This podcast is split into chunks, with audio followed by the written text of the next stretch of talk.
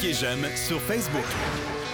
Derrière le volant.net. De retour à Jacques DM. Pour la troisième portion de l'émission, ben, encore une fois, on conserve la même habitude. Marc Bouchard est avec nous. On va parler du Bronco, le gros Bronco, mais la version 2 portières à boîte manuelle. Et on va parler après ça de chiffres qui vont vous faire sursauter probablement. Vous savez que Marc Bouchard a toujours des sondages ou des études qui sont assez surprenantes. Salut, mon cher. Salut, mon cher. Bronco, le gros Bronco, qui vient d'ailleurs d'être nommé le camion de l'année par on l'appelle le NACTOY, là, mais le North American Car and Truck of the Year. Là. Ouais, le VUS de l'année. Pas le VUS, oui, le VUS de l'année. C'est vrai, c'est vrai. Parce que le camion de l'année, c'est le Maverick. Oui, c'est vrai. Alors, c'est donc... Et si on veut compléter, la voiture de l'année, c'est la Civic. C'est la Civic, oui. Denis nous a fait une nomenclature tantôt, puis des finalistes, puis envoie donc. C'est ça. Mais le Bronco a quand même gagné un trophée qui est prestigieux, qui est important. Oui, qui est important et qui est bien mérité. Oui. Malgré ma déception. Ben oui, je suis un peu étonné parce que moi, j'ai eu la version 4 portières, mais automatique. Oui. Et moi, je l'ai comparé carrément au Wrangler, là, parce que j'ai pas voulu aller plus loin que ça. J'ai dit ça, c'est un concurrent direct au Wrangler. Je le trouvais plus civilisé pour une conduite quotidienne. Ben, en fait, je suis d'accord avec toi de dire qu'effectivement, c'est le concurrent direct du Wrangler. Ouais. C'est juste que, bon, tu sais, toi, tu as essayé la version du Wrangler Unlimited, puis moi, j'ai essayé la version traditionnelle.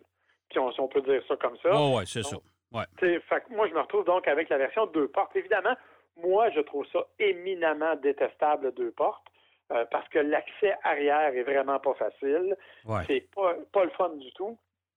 Et déjà que le Bronco est assez haut, hein, parce qu'il est monté sur des grosses roues, avec ma taille si grande. Comme je dis toujours, je me suis développé horizontalement, mais pas tellement verticalement. Fait que grimper à bord... Si ton poids était proportionnel à ta grandeur, tu mesurais 7 pieds 2. Exactement. Alors, quelqu'un m'a lancé le défi de me dire, Marc, tu devrais te filmer quand tu grimpes à bord. C'est quelque chose à voir, parce qu'effectivement, il n'y a pas de marchepied. Donc, l'accès à bord, c'est pas simple. L'accès aux places arrière, c'est encore moins simple, tu l'auras compris. Oh oui, oui, tout à fait. Ceci étant dit, une fois assis à bord, je vais être honnête avec toi, je suis déçu de moi d'être déçu du Bronco. OK? Parce que explique-moi, là. Oui, parce que c'est le véhicule que j'attendais le plus de conduire cette année. Mm-hmm. J'avais tellement hâte, je le trouve tellement beau, tellement sexy, tellement réussi comme look. Je trouve ça absolument magnifique. Quand je me suis assis à bord, j'ai aimé l'intérieur, la façon dont c'est fait, c'est bien fait, bon système, le SYNC, on le sait, il est efficace, ça va bien. T'sais, de ce point de vue-là, rien à dire. Mais rentrer à bord, c'est compliqué. Trouver une position de conduite, c'est une job à temps plein. Puis je pensais que c'était juste moi, je me suis dit, je suis pas très grand. Avec la boîte manuelle, la pédale d'embrayage est vraiment, vraiment très proche de la pédale de frein. T'es toujours accroché d'un deux, surtout que là, on est en bas d'hiver. Oui, oui, ça c'est... On est toujours accroché là-dedans. Et la pédale d'embrayage, il faut vraiment aller à fond, ce qui fait qu'il faut être assez proche. Évidemment, ça vient avec ma taille, je veux dire, j'ai les jambes proportionnelles au reste de la grandeur. Là. Fait que, le pédalier est trop loin, dans le fond, là. Exactement. Fait que là, je suis obligé de m'approcher du volant. En faisant ça, j'ai une position de conduite qui est parfaite pour faire du hors-route, mais qui est éminemment détestable quand je suis sur l'autoroute. Okay. C'est vraiment pas agréable. Et je me suis dit, ben ça doit être moi. La façon dont je suis faite, puis ma configuration, ça doit être mon problème. Alors, j'ai demandé à mon épouse de prendre la voiture, puis d'aller faire un tour. Elle est revenue en me disant, c'est quoi cette position de conduite-là? C'est donc bien inconfortable. Et elle-même a eu de la difficulté. Pourtant, mon épouse est plus grande que moi et elle est pas mal plus en jambes que moi. Et malgré tout, elle a eu énormément de difficulté à se trouver une position de conduite confortable. OK, bon. Ça, j'ai pas connu ce problème-là, moi, avec la version automatique. C'est drôle. Ça, déjà, ça te refroidit un peu quand tu arrives pour conduire. Oui. Deuxième élément, c'est tellement bruyant sur la route. Oui, OK, j'ai des gros pneus d'hiver. C'est sûr que c'est plus bruyant, mais c'est un bruit infernal. J'ai assis quelqu'un en arrière pour essayer de jaser. Oublie ça, rien à faire. J'avais l'impression de me retrouver dans les vieux Wrangler, même pas les nouveaux. Les vieux Wrangler, la façon dont ils étaient faits, la façon dont ils faisaient du bruit, puis qu'on était obligé de remonter le volume de la radio pour bien entendre, j'ai vraiment pas aimé cette sensation-là, pas du tout. Okay. Pour le reste, je suis obligé de te dire que ça va super bien. C'est-à-dire que je suis allé me promener dans un peu de neige, un peu de gadou, puis de tout ce que tu veux. Écoute, ça n'a pas de limite, ce camion-là, là. Je veux dire, tu le sais, on a déjà fait les fous, toi et moi, dans un Gladiator. Ouais. Puis, j'aurais aucune gêne à m'élancer dans les mêmes circonstances avec le Bronco, avec ses différents modes de conduite. Honnêtement, ça, j'ai beaucoup aimé. J'ai rien à dire là-dessus. Bon, fait que ça veut dire que, au fond, tu le trouves bruyant, puis c'est la position de conduite. C'est les deux grosses lacunes que tu as trouvées. Moi, je suis un peu étonné parce que écoute, je te dis pas que c'est le silence total là, d'une limousine, là, mais j'ai pas trouvé ça nécessairement plus bruyant qu'un Wrangler de génération actuelle. Même, j'ai trouvé ça un petit peu plus doux. Pour ça, je te dis, moi, je le trouvais plus civilisé un peu que le Wrangler. Pour une utilisation quotidienne, puis ça à route, puis partout, là, tu sais, là, sans avoir fait de hors-route avec. J'en avais fait du hors-route avec, puis ça, c'est vrai qu'il y a des aptitudes qui sont hors du commun. Mais, puis la position de conduite, je peux pas dire un mot, parce que moi, j'avais une version automatique, alors j'avais pas le problème des pédaliers, puis ça, je l'ai eu, moi, cet été. Alors, ouais. Tu sais, c'est différent. On a des petits souliers, mais je l'ai pas conduit avec des bottes d'hiver, là. Ça, je dois t'avouer. Mais tu sais, c'est sûr qu'il y a des éléments quand même, tu sais, là, j'ai l'air négatif, là, mais c'est parce que je parle essentiellement des points négatifs. Parce que pour le reste, il y a quand même des éléments intéressants. Oh ouais. La boîte de vitesse, elle est vraiment le fun. Ça va vraiment bien. Bon, tu as 7 vitesses, hein, c'est une manuelle 7 vitesses, ouais. Je te rappelle. Ouais. Ce qui permet d'avoir un régime moteur toujours maximal. C'est facile de trouver le bon régime. Ça, tu le contrôles assez bien. Évidemment, l'autre élément, c'est que tu sais, je l'ai conduit, il faisait moins 26, OK? Ouais. C'est sûr que les plastiques craquent un peu, puis que, oui, ça fait plus de bruit, puis tout est plus stiff, tout est plus raide. C'est normal. Tu sais, j'aimerais ça le conduire dans des températures plus chaudes, puis vraiment avoir l'occasion de l'amener dans des conditions plus exigeantes. Mais pour le moment, c'est sûr que je vis avec la situation que j'ai. Autre élément qui m'a sérieusement fait friser, c'est la consommation d'essence. Ouais. Moi, là-dessus, j'ai le 2.3, ouais. Moteur 2.3 litres, que Ford nous annonce à 14.1 litres au 100 combiné. Ouais. Inutile de dire qu'à moins 26, j'étais pas mal plus proche du 16 litres que du 14. Ah, ben ça, c'est sûr.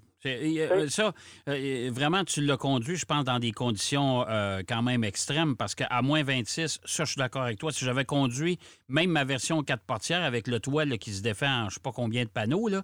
Moi, j'ai l'impression que ça racraquait de partout, puis c'est sûr que ça aurait été bruyant. J'aurais dit, oh boy, ils l'ont pas fini celui-là.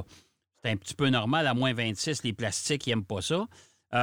Puis la consommation, écoute, j'écoutais encore un collègue, un de nos collègues de travail qui a passé le temps des fêtes, et cette semaine, il y avait encore le fameux Mazda CX-30, là. Oui. Il a réussi à faire 80 km, hein. Ah, le MX-30. Le MX-30, excuse, électrique, là, ouais. Ouais. Tu sais, 80 km d'autonomie, là, tu vas pas bien loin, là. Non, okay? Non. Alors, ça donne une idée, mais il faisait moins 25. Ben, c'est exactement ça. C'est sûr que toutes les voitures, tous les véhicules, en fait, ont souffert de ce froid-là. Ouais. C'est évident. Ouais. Mais c'est certain que, comme je te dis, et c'est pour ça que je suis déçu de moi-même, d'être déçu du Bronco. Parce que j'avais tellement de grandes espérances. Ouais. Puis, honnêtement, les circonstances, puis la conduite, puis les conditions font que je ne l'ai peut-être pas apprécié autant que je devrais. Moi, là, je suis très franc, je veux m'assurer de le reconduire cet été.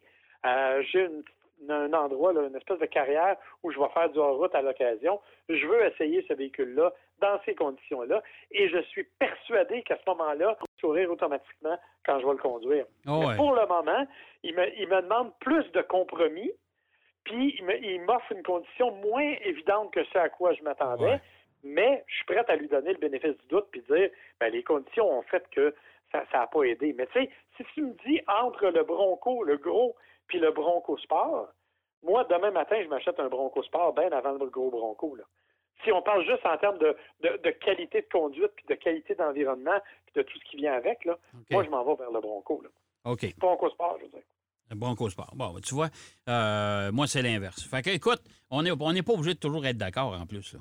On s'entend. C'est une excellente nouvelle. Et ouais. D'ailleurs, oui. Il faut toujours dire, on donne aux gens l'impression là, qu'on donne notre opinion puis qu'on est la science infuse. Là.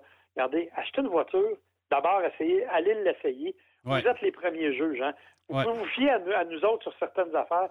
Mais rappelez-vous que vous êtes toujours les premiers juges. Oui, exactement. Puis en plus de ça, il faut, moi je dis tout le temps, évaluez vos besoins avant de vous procurer un véhicule. Ça, c'est important. Là, si vous décidez de vous acheter un F-150 parce que ça pourrait être commode éventuellement, peut-être que, là, pas sûr, moi. Pas sûr. Non, en tout cas. Moi, ma phrase, c'est de dire, il n'y a pas de mauvaise voiture, il n'y a que des mauvais choix. Oui, ça, c'est vrai. Si tu as des jumeaux et tu t'achètes une Mazda MX-5, tu vas l'haïr dans 2 semaines. Mais c'est pas parce que la voiture est mauvaise. Ouais, puis tu vas peut-être même l'haïr avant ça. Écoute, tu as des chiffres astronomiques à nous présenter aujourd'hui, comme sur l'entretien automobile, des choses comme ça. Je suis toujours bien stressé de ce que tu vas nous annoncer, là. Bien, en fait, il y a des affaires intéressantes quand même. Okay. Mais il y en a qui m'ont un peu fatigué pas mal. Cette semaine, il a fait très froid, on l'a dit. Le CAA a dû intervenir régulièrement parce que les voitures partaient pas. Et on s'est rendu compte que beaucoup de voitures ne faisaient pas l'entretien. Donc, j'ai fait un peu de recherche pour voir c'était quoi les statistiques d'entretien au monde. Bien, quand même, il y a des bonnes nouvelles. Sache, mon cher, que l'on fait en moyenne chaque année 900 millions de changements d'huile. Hey, c'est du changement d'huile, ça, par année? Par année. Hey boy, OK. Ça fait que calcule 4 litres par changement d'huile. Ouais. Ça veut dire 3,6 milliards de litres d'huile. Hey, c'est qui chaque année prennent le chemin de la poubelle. Ouais. Ouais. Évidemment, on la recycle dans bien des cas et tout, là, mais n'empêche que c'est assez spectaculaire comme chiffre. Oui, tout à fait. Dans la série des autres chiffres, on dépense en moyenne 580 $ par année en termes d'entretien pour notre voiture. Alors, ce que ça veut dire, c'est pas les changements de pneus, mais c'est tous les autres entretiens qu'il y a. Là. Okay. Changement d'huile, lave-glace, 580. Malgré tout, et là, tiens-toi bien, il y a pour 60 milliards de dollars d'opérations d'entretien qui ne sont pas faites chaque année. Ben, voyons donc. Oui. Ça, là, ça veut dire qu'en général, les gens ne font leur entretien qu'une fois sur 5, selon les normes proposées. Ça veut dire qu'ils vont au garage quand ils ont du trouble, puis à part ça, ils ne s'en occupent pas. Exactement. Et c'est beaucoup, ça, c'est énorme.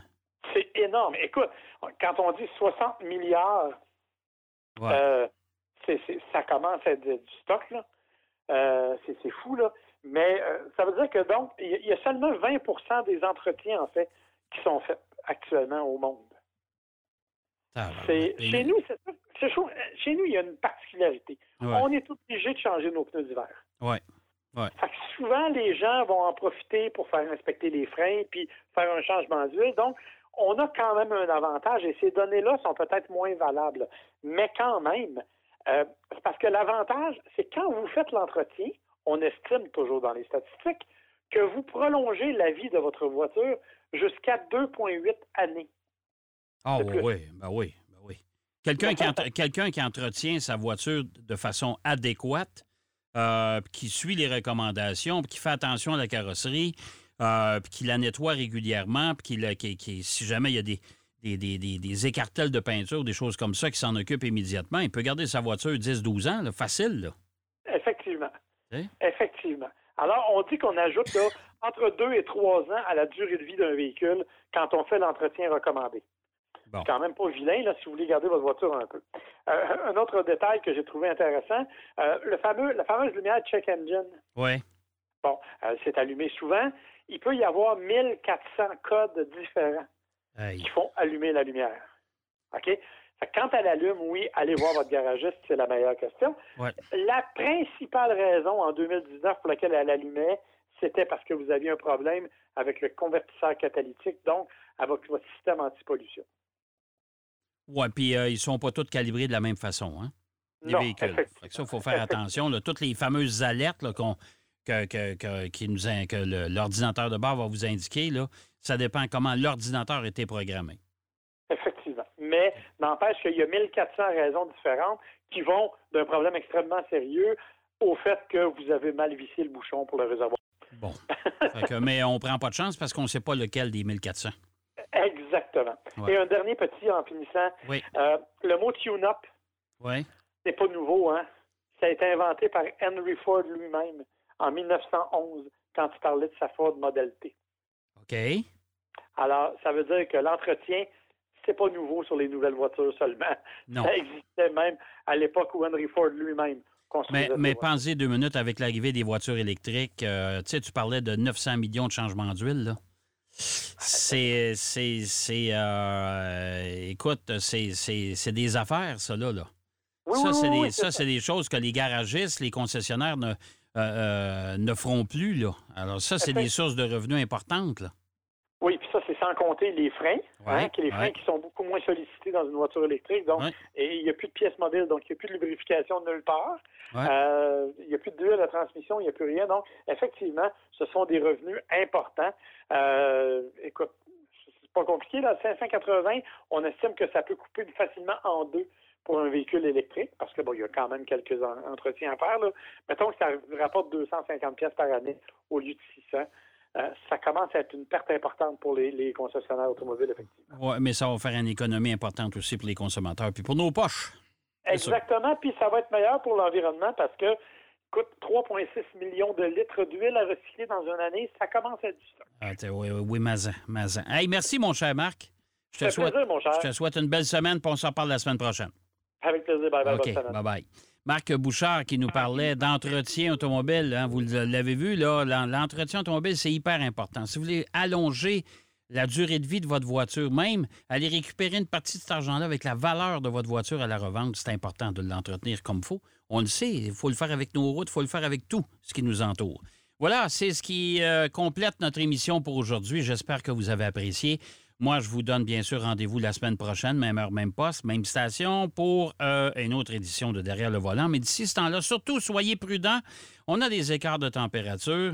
Et au moment où vous allez écouter cette émission-là, ce week-end, on va être à l'aube peut-être d'une véritable tempête de neige. Allez, bonne semaine et bonne route. Derrière le volant.